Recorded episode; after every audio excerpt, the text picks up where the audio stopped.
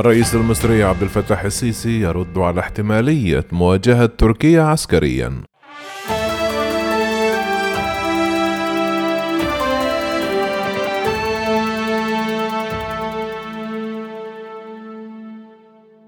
أكد الرئيس المصري عبد الفتاح السيسي الأربعاء أن سياسة مصر هي إقامة علاقات ممتازة مع جيرانها مع تغليب الحوار دائما. ويتعين على تركيا مثل دول المنطقة الأخرى أن تحرص على احترام قواعد القانون الدولي وقانون البحار.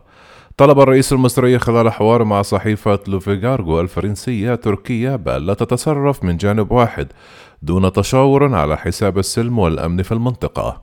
وعن احتمالية المواجهة العسكرية مع تركيا في ليبيا قال الرئيس المصري مصر تعمل من أجل التوصل إلى حل سياسي شامل يظل الطريق الوحيد الممكن لتسوية هذه الأزمة وضمان استقرار هذا البلد الشقيق الذي يشترك مع مصر في حدود يصل طولها إلى 1200 كيلومترا. ومن الحتمي إنهاء التدخلات الأجنبية التي تهدد استقرار هذا البلد نتيجة نقل المرتزقة والسلاح الموجه للميليشيات المتطرفة. وتابع مصر لن تكون أبدا الطرف البادئ بالاعتداء لكن في المقابل إن قواتنا المسلحة دائما مستعدة للدفاع عن مصر وضمان أمنها القومي في مواجهة أي شكل من أشكال التهديدات.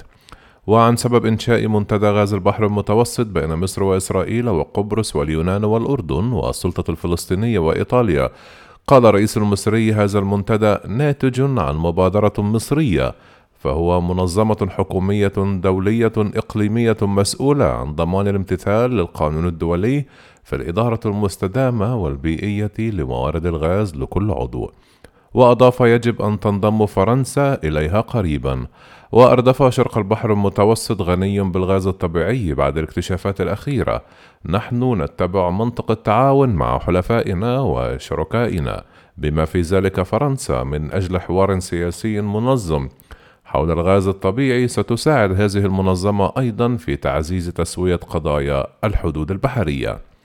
وخلال الحوار مع الصحيفة الفرنسية تحدث الرئيس المصري قائلا إن محاربة الإسلام السياسي والأخوان هي من أولوياتنا للقضاء على هذه الآفة مشيرا إلى أن البرلمان الفرنسي يدرس حاليا قانونا يضمن احترام المبادئ الجمهورية. وأوضح يبدو لي أن فرنسا تقيس اليوم بدقة أكبر الخطر الجسيم الذي يمثله الإخوان على المجتمع الأوروبي والمواطنين. لم يتم وضعهم على طريق الصدفة على قائمة المنظمات الإرهابية في مصر ودول عدة أخرى بالمنطقة. وأشار إلى أن تداعيات عمل الإخوان في المنظمات الخيرية والمنظمات الإرهابية المسلحة التي يسيطرون عليها ودخولهم الخبيث إلى المجالات السياسية والمؤسسية تشكل تهديدات وجودية للدولة مضيفا أنهم يختبؤون وراء الدين لتبرير شمولية نهجهم. وتابع لقد دفعت مصر مثل فرنسا ثمنا باهظا للإرهاب. سقط مواطنون مسلمون وأقباط وأفراد من القوات المسلحة وضباط الشرطة والقضاة ضحايا لأعمال إرهابية وحشية. وذكر لقد حذرنا مرارا وتكرارا من هذه الأيديولوجية الفتاكة التي لا تعرف حدودا. ندعو إلى التنسيق الدولي لمكافحة الإرهاب ويجب معاقبة الدول التي تمول وتسلح هذه المنظمات الإرهابية.